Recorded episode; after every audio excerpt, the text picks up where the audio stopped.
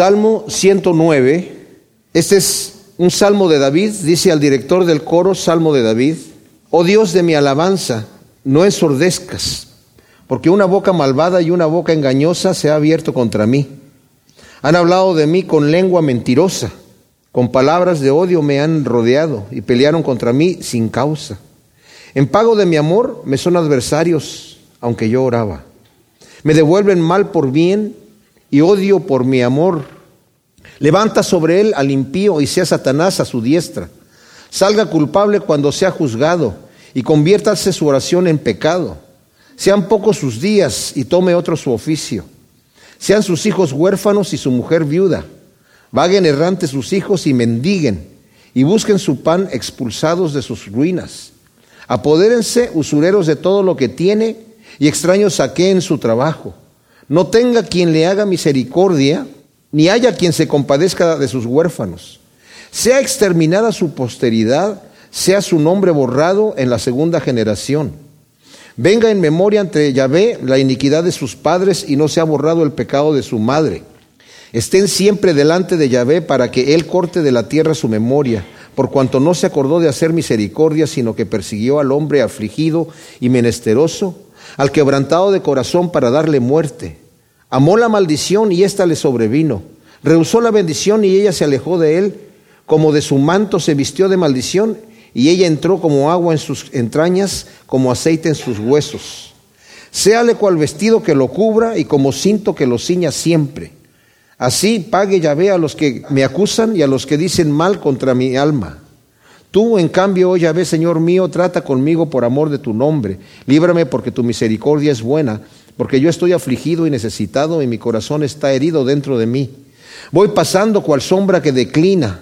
Me sacuden como a la langosta, me doblan las rodillas a causa del ayuno, y mi carne desfallece por falta de gordura. Soy la burla de ellos, me miran y menean la cabeza. Ayúdame, Yahvé, Dios mío, sálvame conforme a tu misericordia. Entiendan que esta es tu mano, que tú, oh Yahvé, has hecho esto. Maldigan ellos, pero tú bendice. Se han levantado, pero serán avergonzados, y tu siervo se alegrará. Mis acusadores serán vestidos de infamia, y la confusión los envolverá como un manto. Daré gracias a Yahvé en gran manera con mi boca, en medio de muchos lo alabaré, porque él se puso a la diestra del pobre para salvar su alma de los que lo juzgan. ¡Wow! Este es un salmo tremendo, ¿verdad? Ese es un salmo mesiánico, pero ¿se imaginan ustedes estar cantando esto? Es un canto, porque dice aquí al director del coro, ¿verdad? Salmo de David. Es un salmo mesiánico, pero es un salmo imprecatorio. Y hay, dos teorías acerca de este salmo.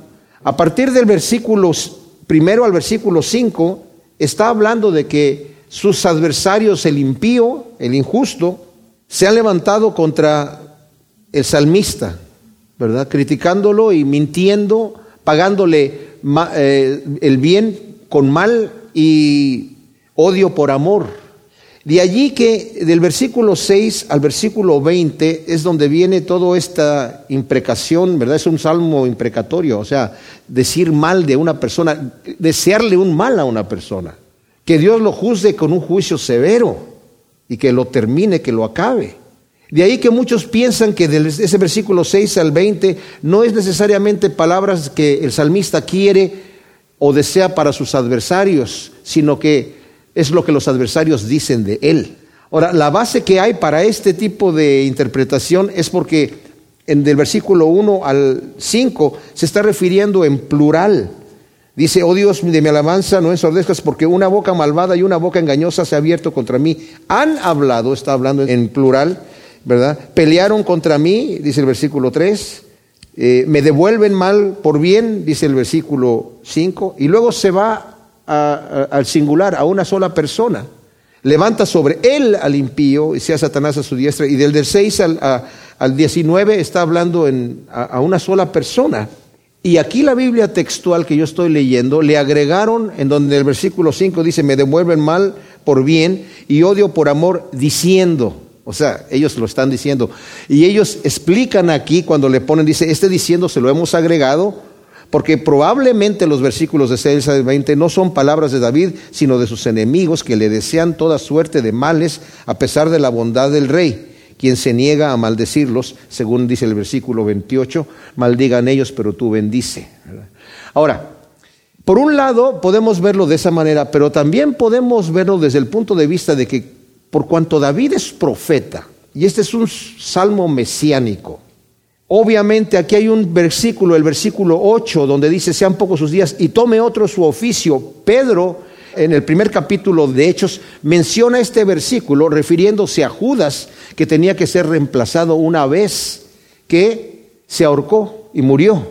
En Hechos, si quieren voltear allí para verlo, está en el primer capítulo y dice así, Pedro cuando está hablando acerca del sucesor que tiene que ser, dice, pero como, versículo 20, como está escrito en el libro de los Salmos, sea hecha desierta su morada y no haya quien habite en ella.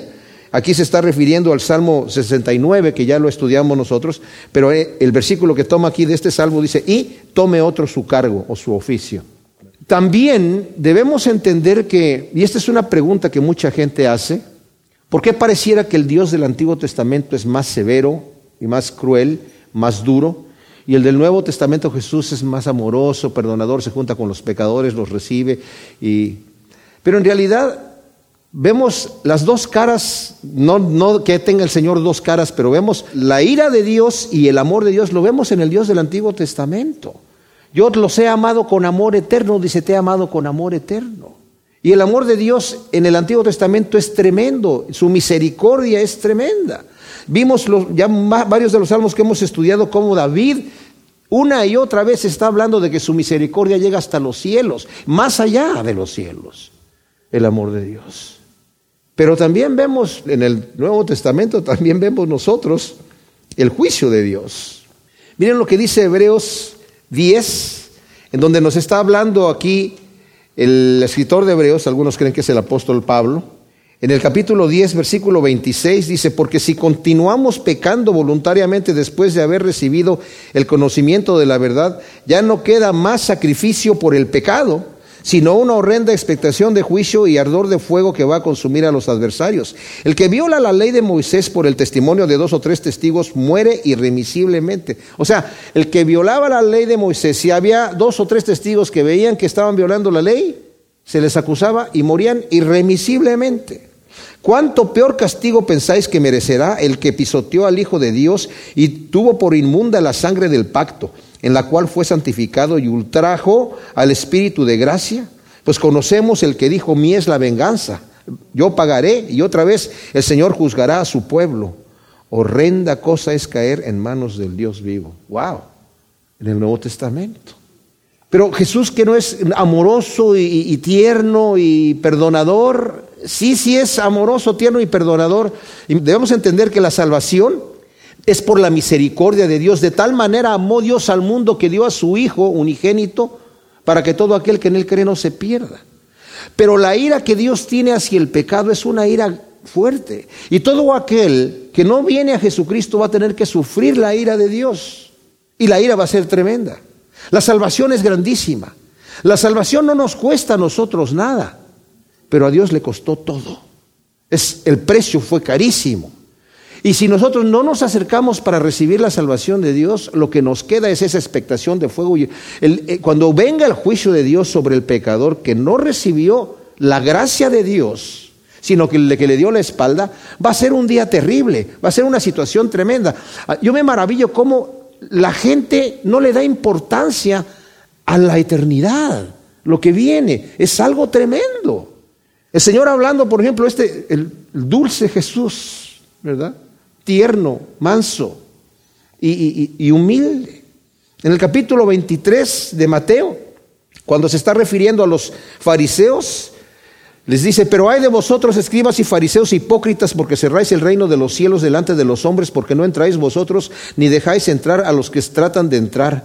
Hay de vosotros, escribas y fariseos hipócritas, que para ser un prosélito recorréis mar y tierra, y cuando lo llega a hacer, lo hacéis dos veces más hijo del infierno que vosotros. Hay de vosotros guías ciegos, que decís todo el que jure por el santuario, eso no es nada, pero quien jure por el oro del santuario debe, insensatos y ciegos, porque ¿qué es mayor, el oro o el santuario que santificó el oro? También dicen, todo el que jure por el altar, nada es, Pero quien jure por la ofrenda que está sobre él, debe. Ciegos. Porque ¿qué es mayor la ofrenda o el altar que santifica la ofrenda?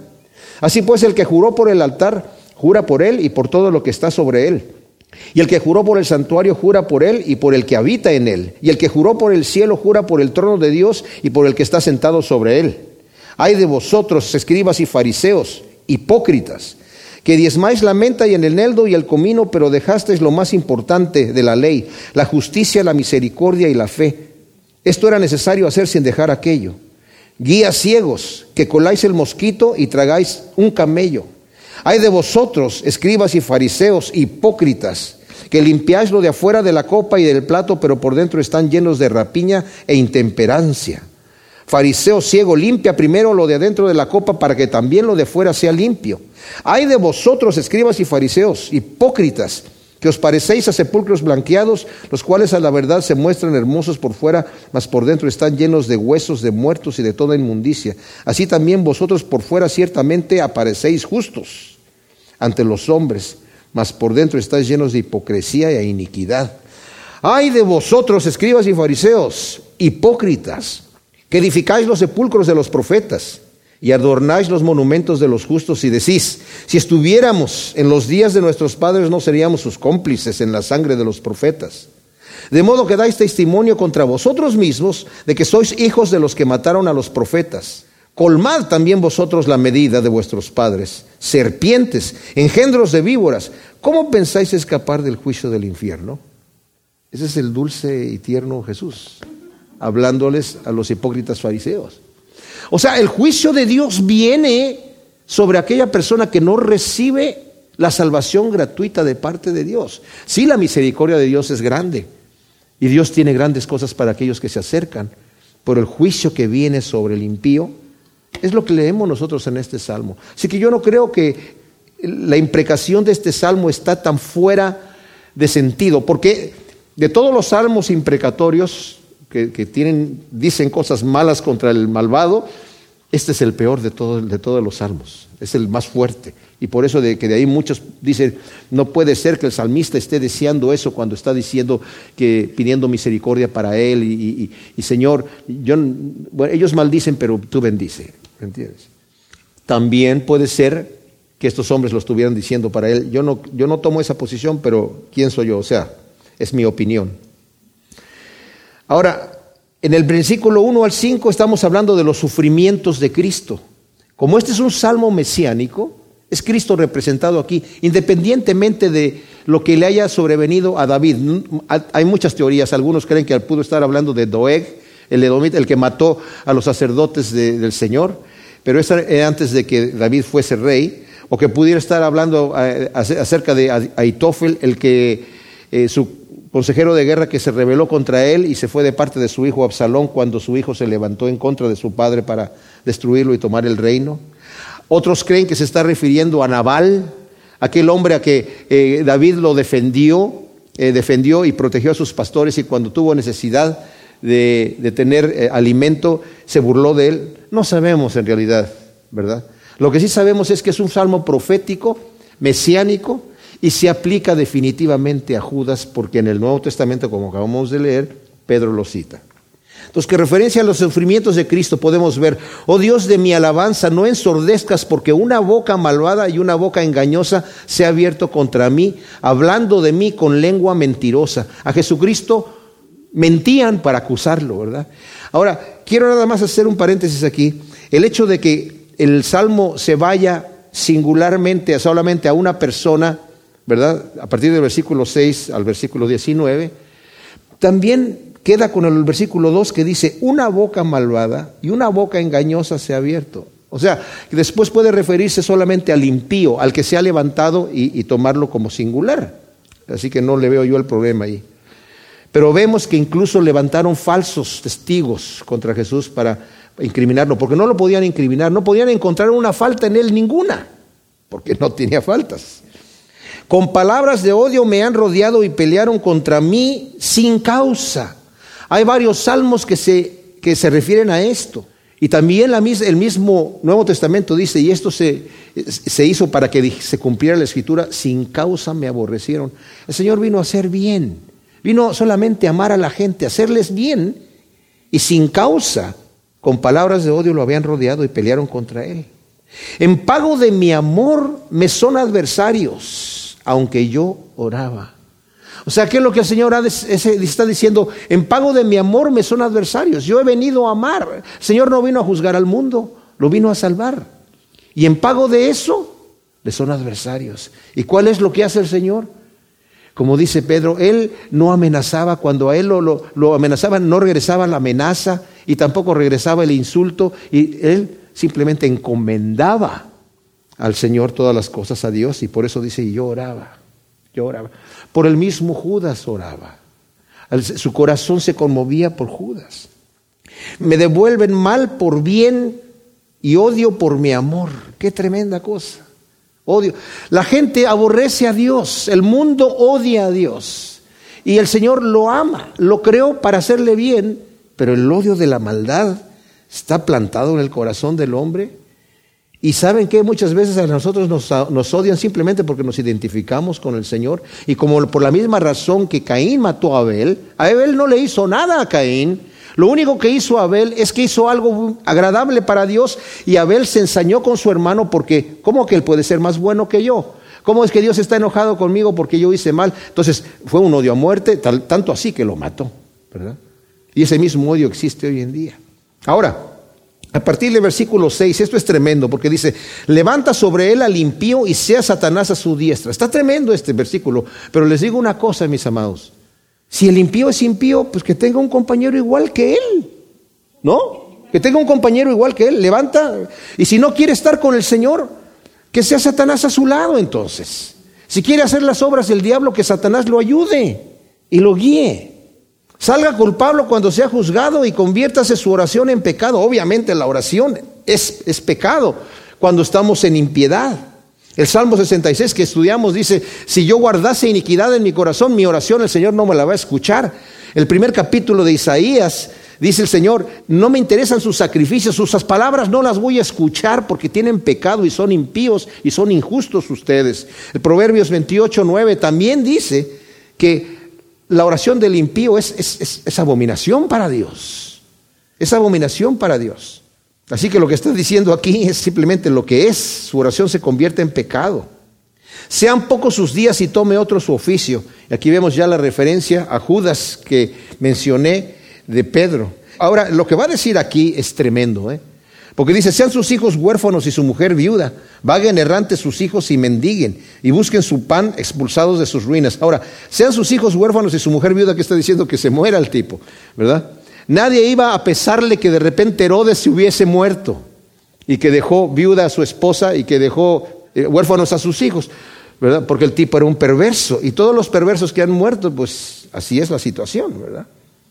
Pero lo que dice aquí, que vaguen errantes sus hijos y mendiguen y busquen su pan expulsados de sus ruinas y que se apoderen usureros de todo lo que tiene y extraños saquen su trabajo. O sea, que incluso aunque él ya esté muerto, sus hijos mendiguen. Esto es fuerte. Que no tenga quien le haga misericordia ni haya quien se compadezca de sus huérfanos, de sus hijos. Sea exterminada su posteridad, sea su nombre borrado en la segunda generación. Como dije, si pensamos en las personas más malvadas, a nadie le interesa de que sus descendientes se mantengan vivos. Venga en memoria ante Yahvé la iniquidad de sus padres y se ha borrado el pecado de su madre. Estén siempre delante de Yahvé para que Él corte de la tierra su memoria. O sea, estas son simplemente palabras fuertes de, como dije, de imprecación contra, contra el malvado. Y dice aquí por qué razón, por cuanto no se acordó de hacer misericordia, sino que persiguió al hombre afligido y menesteroso, al quebrantado de corazón para darle muerte. Eso es lo que él quiso hacer. Y como amó la maldición y ésta le sobrevino, rehusó la bendición y se alejó de él. O sea, no quiere ser la bendición, entonces no la, no la va a recibir. Y, y, y que ama la maldición, ella le sobreviene, porque la ama. Como a un manto se vistió de maldición y ella entró como agua en sus entrañas y como aceite en sus huesos. Sea entonces como vestido que lo cubra y como cinto que lo ciña para siempre. Eso es lo que quiere. Si la persona no quiere estar con Dios, sería Dios injusto forzarlo a entrar al reino de Dios para que esté con Él por toda la eternidad. Si la persona no quiere estar con Dios, Dios no, no lo va a forzar a que entre en el reino de los cielos. Es la realidad. Así pague Yahvé a los que me acusan y a los que dicen mal contra mi alma. Ahora, la reacción del Señor a todo esto es, tú en cambio, Yahvé Señor mío, trata conmigo por amor de tu nombre, líbrame porque tu misericordia es buena. Porque yo estoy afligido y necesitado y mi corazón está herido dentro de mí. ¿Por qué? Por la persecución, por los sufrimientos en medio de la persecución, que se aplican a David, pero se aplican al Señor. Voy pasando cual sombra que declina. Me sacuden como a la langosta, o sea, abusan de mí. Se me doblan las rodillas a causa del ayuno y mi carne desfallece por la falta de gordura. Soy la burla de ellos, me miran y menean la cabeza. Aun cuando el Señor estaba en la cruz, la gente pasaba y meneaba la cabeza diciendo, mira nada más, ¿eh? el que se creía el Mesías. Pero el Señor estaba allí pagando el precio, el supremo precio de nuestra salvación. Por lo tanto, el que rechaza eso va a tener que sufrir la indignación de Dios que acabamos de leer aquí, tremenda. Y luego dice, ayúdame Yahvé Dios mío, sálvame conforme a tu misericordia. Entiendan ellos que esta es tu mano, que tú, oh Yahvé, has hecho esto. Maldigan ellos, pero tú bendice. Se han levantado, pero serán avergonzados y tu siervo se alegrará. Y, saben que esto es Tremendo, pero ¿saben qué? En las visiones de Juan del Apocalipsis ve las multitudes que están allí y están clamando diciendo, Señor, ¿hasta cuándo vas a vengar la sangre de nosotros? Y cuando viene el juicio de Dios sobre el pecador, que va a ser terrible, se alegran. Los justos se van a alegrar cuando vean al malvado, al que aborreció a Dios, juzgado. Es tremendo. Les digo, el juicio sobre el, impío va a ser de muchas maneras, no solamente el castigo eterno, la burla, la vergüenza, la desesperación de decir, ¿por qué no aproveché la oportunidad? Si me, se, me, se, me, estaba sirviendo en un, en un plato de plata, ¿verdad? De oro. Mis acusadores serán vestidos de infamia y la confusión los envolverá como un manto. Daré gracias a Yahvé en gran manera con mi boca. En medio de muchos lo alabaré, porque Él se puso a la diestra del pobre para salvar su alma de los que lo juzgan. Mis amados, la persona que rechaza al menesteroso, al afligido y que abusa de Él, está haciendo lo mismo como si lo estuviera haciendo con Jesucristo. Cuando Pablo el apóstol iba rumbo a Damasco y le apareció el Señor, le dijo, Pablo, ¿por qué me persigues? ¿A quién estaba persiguiendo Pablo? A la iglesia. Pero el Señor lo tomó personal. Tú me estás persiguiendo a mí, Pablo. ¿Quién eres? Yo soy Jesucristo, ¿verdad? Entonces Pablo tiene su conversión ahí. Y qué bendición que el Señor a nosotros nos haya parado en un momento dado de nuestra vida para mostrarnos su amor. Pero mis amados, busquemos su cara y busquemos su voluntad con todas nuestras fuerzas porque nuestra mente nos embriagamos con el mundo, nos embriagamos con los problemas, nos distraemos con las cosas y perdemos la visión muy fácilmente si no estamos allí al pie de la cruz para darle gracias a Dios por la gran salvación que, nos ha dado y para buscar su rostro y seguir peleando la batalla. La batalla es diaria, es constante, cotidiana, todo el tiempo. Y al que venciere, dice Señor, yo le voy a dar la corona de la vida. Salmo 110, este salmo también es mesiánico y aquí sí podemos entender fácilmente cómo es aplicable al Señor porque es un salmo de gloria. El problema que tuvimos era con el salmo 109, pero mis amados, el salmo 109 es un salmo, como vimos, imprecatorio, o sea, que le desea el mal al enemigo, pero también es un salmo mesiánico en donde vemos el sufrimiento de Cristo, la traición sobre aquellos que les vino a hacer bien, la traición sobre aquellos que, les, los vino a sanar. Yo no sé cuánta de la gente que el Señor sanó, Estaban ahí gritando, crucifícale, crucifícale. Pero debe haber habido algunos que le pagaron su bien con mal y su amor con odio. Eso es satánico. El pagar bien con bien es humano. El pagar mal con mal es animal. El pagar bien por mal es divino. Pero el pagar mal por bien es satánico. Es lo que hicieron con el Señor. El Señor es el autor del bien. Cuando en cierto momento tomaron piedras, el Señor dijo, ¿por qué buena obra me van a apedrear? Delante de ustedes he hecho muchas buenas obras. ¿Por cuál buena obra me van a apedrear? Por buena obra no te apedreamos, sino te apedreamos porque tú te has hecho, siendo hombre, te has hecho Dios. Pero él estaba, él estaba diciendo la verdad, se estaba revelando a su pueblo, yo soy el Mesías, pero no querían un Mesías así, no querían un Mesías santo, querían un Mesías hipócrita como ellos eran. Y el mundo no recibe un Mesías santo. Van a recibir al, al, Mesías falso, al anticristo, porque se va a conformar a su manera de ser del mundo. Porque el amor de Dios es diferente y por eso es necesario que nos acerquemos al Señor pidiéndole que nos limpie, que nos cambie, que nos haga entender su perfecta y buena y santa voluntad. Porque no se conforma la voluntad de Dios con nuestro carácter y con nuestra mente carnal, dice la Escritura. Entonces dice el Salmo 110, Salmo de David, oráculo de Yahvé a mi Señor, siéntate a mi diestra hasta que ponga a tus enemigos por estrado de tus pies. Yahvé enviará desde Sión la vara de tu poder, domina en medio de tus enemigos. En el día de tu poder, tu pueblo se ofrecerá voluntariamente. En la hermosura de la santidad, desde el vientre de la aurora tienes el rocío de tu juventud. Juró Yahvé y no se arrepentirá no se retractará. Tú eres sacerdote para siempre según el orden de Melquisedec. Adonai está a tu diestra, quebrantará a los reyes en el día de su ira. Juzgará entre las naciones y las llenará de cadáveres. Quebrantará cabezas sobre un inmenso territorio. Beberá del torrente en el camino, por lo cual levantará la cabeza. Este es definitivamente un salmo que se refiere al reinado del Mesías. Como vemos, el Salmo 109 es el Mesías sufriendo, siendo traicionado y llevado a la cruz.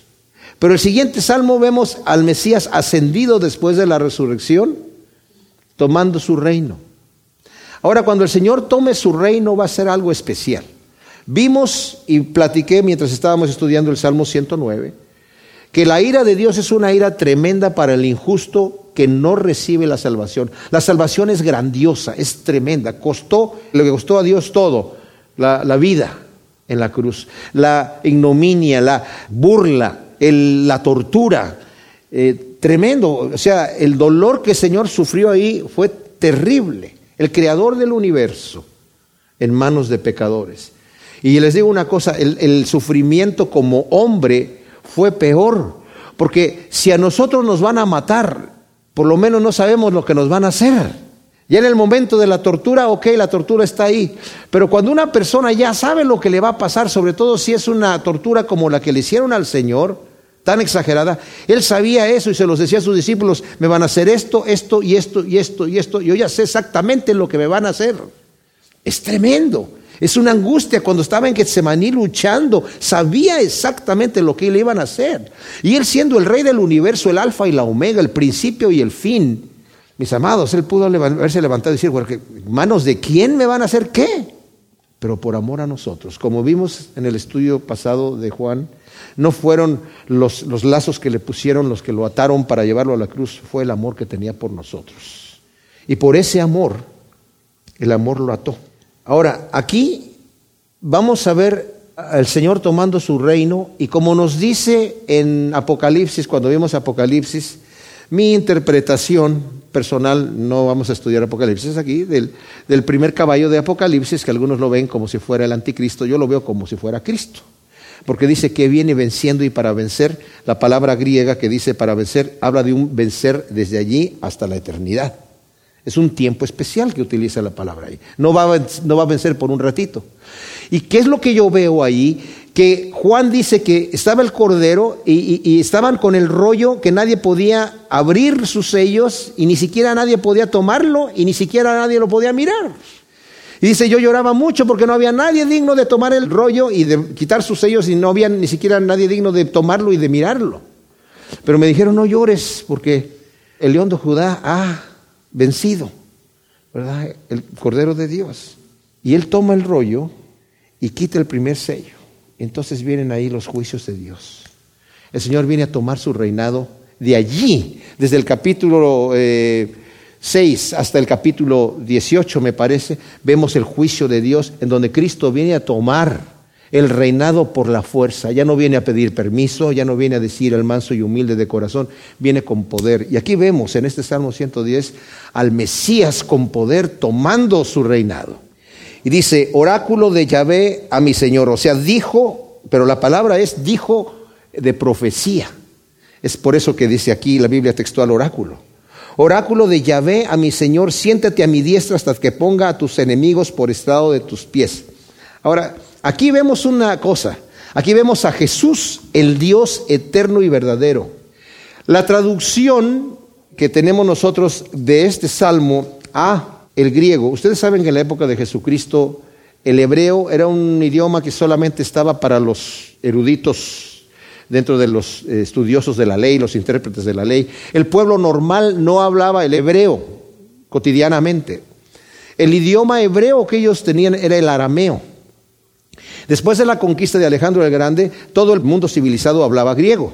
Así que todos los judíos que estaban también hablaban griego. Y para poder traducir la Biblia en un idioma que lo entendieran los judíos que vivían en diferentes partes del mundo, teniendo diferentes dialectos y podían entender todos griego, se hizo la Septuaginta que se hizo como aproximadamente 200 años antes de Cristo, donde se juntaron 70 rabinos a traducir la Biblia hebrea al griego. Y la traducción que sale para esto, y yo se los he dicho en otras ocasiones, muchas de las escrituras se cumplen pero en la traducción.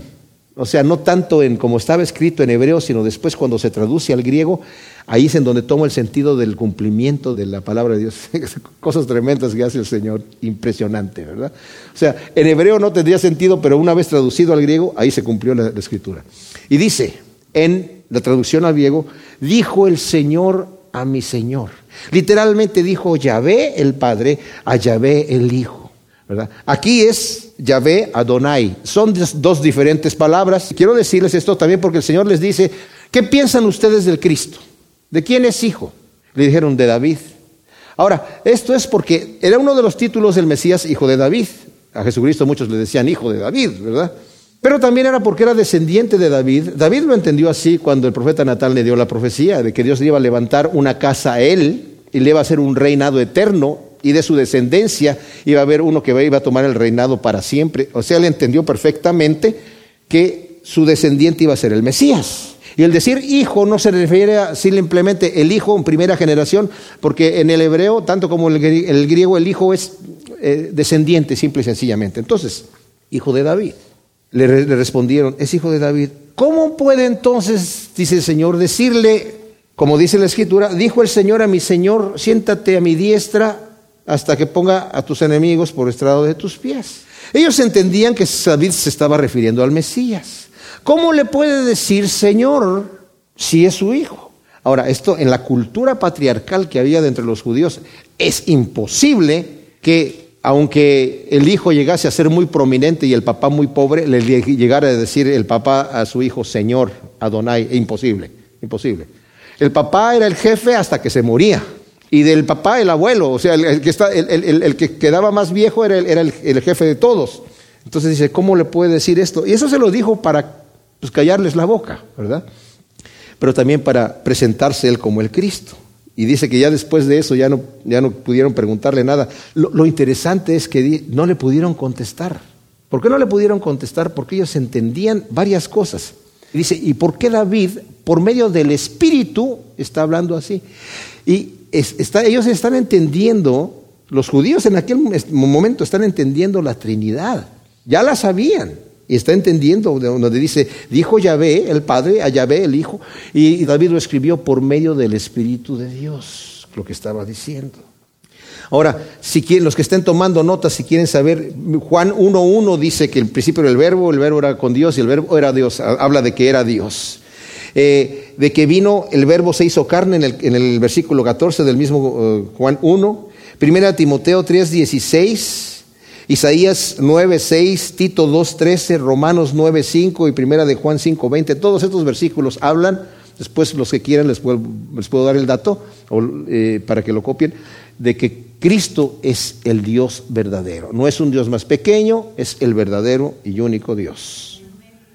Entonces, dice aquí en el versículo 2, Yahvé enviará desde Sión la vara de tu poder, domina en medio de tus enemigos. En el día de tu poder tu pueblo se ofrecerá voluntariamente en la hermosura de la santidad. Desde el vientre de la aurora tienes el rocío de tu juventud. Aquí vemos a Jesús, el profeta rey, como profeta. Desde Sión va a enviar el Señor la vara de tu poder y va a dominar en medio de tus enemigos. El Señor Jesucristo va a venir y va a establecer su reinado aquí en la tierra por mil años, antes de que descienda el cielo nuevo y la nueva tierra, como nos lo dice Apocalipsis. Y también nos lo, menciona Isaías. Y en ese momento el Señor va a subyugar a sus enemigos. Satanás va a ser atado por mil años, se van a acabar las armas, se van a fundir los hierros, en, todo el armamento se va a convertir en maquinaria para la agricultura, dice la escritura textualmente. Y durante el dominio del Señor, los enemigos van a estar subyugados. Es donde el Señor va a regir con vara de hierro. El que se porte mal, crack, va a ser quebrantado, dice la escritura, como, como vasija de alfarero. Va a ser mano dura del Señor y la gente se va a portar bien porque se van a tener que portar bien. Nada de que pobrecito, bueno, es un crimen, lo vamos a poner aquí en, un, en un centro de rehabilitación a ver si se arregla. No, de tal manera que cuando Satanás se ha soltado después de los mil años van a engañar a las naciones y las naciones se van a levantar en contra de Jesús. Pero el Señor los va a destruir con su palabra solamente, dice la Escritura. Pero aquí vemos al profeta, en donde va, los pueblos van a venir a él. Dice, en el día de tu poder, tu pueblo se ofrecerá voluntariamente. Isaías 2, eh, del 2 al 3, capítulo 2, del versículo 2 al 3, dice que muchos pueblos van a venir voluntariamente. Aquí también nos lo dice así. Y pues nosotros ahora, voluntariamente, Romanos 12.1 dice, presentad vuestros cuerpos en sacrificio santo, vivo, agradable a Dios, que es lo que sabemos que tenemos que hacer, no conformándonos a este siglo, sino siendo renovados con la renovación de nuestro entendimiento para que comprobemos cuál es la buena voluntad de Dios, agradable y perfecta. Es lo que queremos hacer. Una vez que tenemos el Espíritu de Dios morando en nosotros, queremos servir a Dios, queremos entregarnos a Él. Y también vemos la obra del Espíritu Santo cuando Pedro está predicando acerca de Jesucristo, ¿verdad? Y también habla, dice, ¿a quién de ellos le dijo el Señor, siéntate a mi diestra hasta que ponga tus enemigos por estrado de tus pies, en el capítulo 2 de Hechos? Y cuando escuchan ellos que eso es referente a Jesucristo, dicen, varones hermanos, ¿qué haremos? O sea, vemos al Señor con su palabra que se cumple como Jesús, el rey, profeta, aquí. Versículo 4 dice, juró Yahvé y no se retractará. Tú eres sacerdote para siempre según el orden de Melquisedec. Ahora esto es interesante porque Melquisedec en la historia, en el Antiguo Testamento, en Génesis, Génesis capítulo 14, solamente hay tres versículos que hablan de Melquisedec, del 18 al 20. Y esos versículos solamente dice que cuando regresó Abraham de recuperar a su eh, sobrino Lot, porque hubo una pelea entre cuatro reyes contra cinco, ¿verdad? Y en esa pelea que hubo contra cuatro reyes contra cinco, conquistaron Sodoma, una de las naciones que conquistaron, y tomaron preso a Lot con todas sus cosas y su, su familia y todos sus bienes, y a toda la gente. Entonces Abraham juntó un ejército de sus siervos, contrató también a algunos mercenarios que estaban por allí, les cayó de noche y los derrotó. Entonces después el rey de Sodoma le dijo, bueno, este, entrégame la gente, quédate con, tus bienes. Y dijo, no, yo no voy a tomar los bienes tuyos, te voy a entregar lo que es tuyo, pero antes de eso, bueno, los que eran mercenarios van a tomar su parte y lo que se comieron los jóvenes, pero antes de eso voy a darle el diezmo a un sumo sacerdote que estaba ahí, que se llamaba Melquisedec, y aparece de repente, ¡pum!, Melquisedec. No dice de dónde viene, sacerdote del Dios Altísimo. Y le entregó a Abraham los diezmos de todo.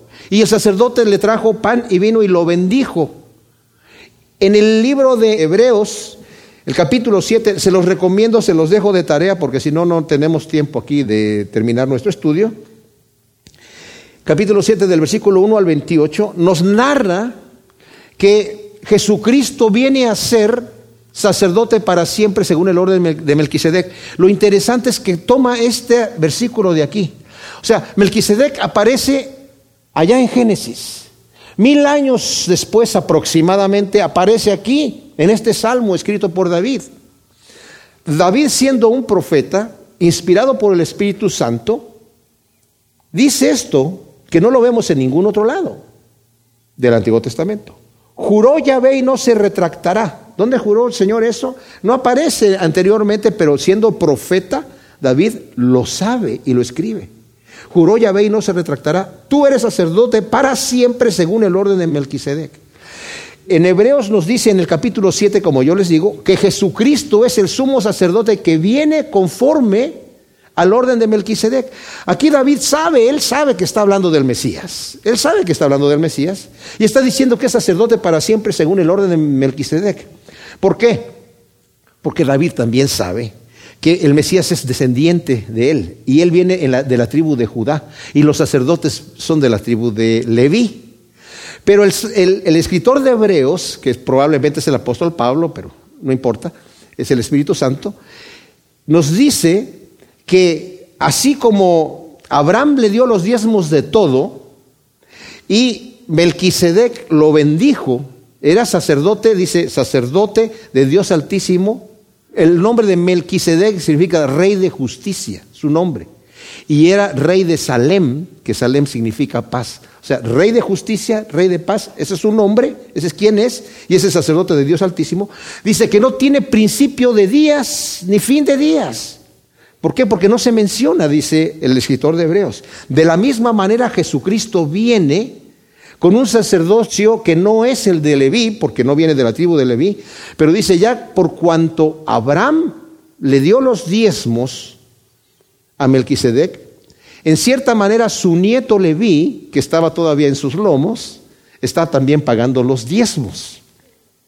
Los sacerdotes recibían los, los diezmos del pueblo, pero ¿cómo le está pagando los diezmos el mismo Leví, a través de su abuelo Abraham, antes de que él naciera. ¿Me, explico lo que el escritor de Hebreo nos está hablando de lo de mucho más grandioso sacerdocio tiene el Señor, por cuanto es sacerdote para siempre, nos dice aquí.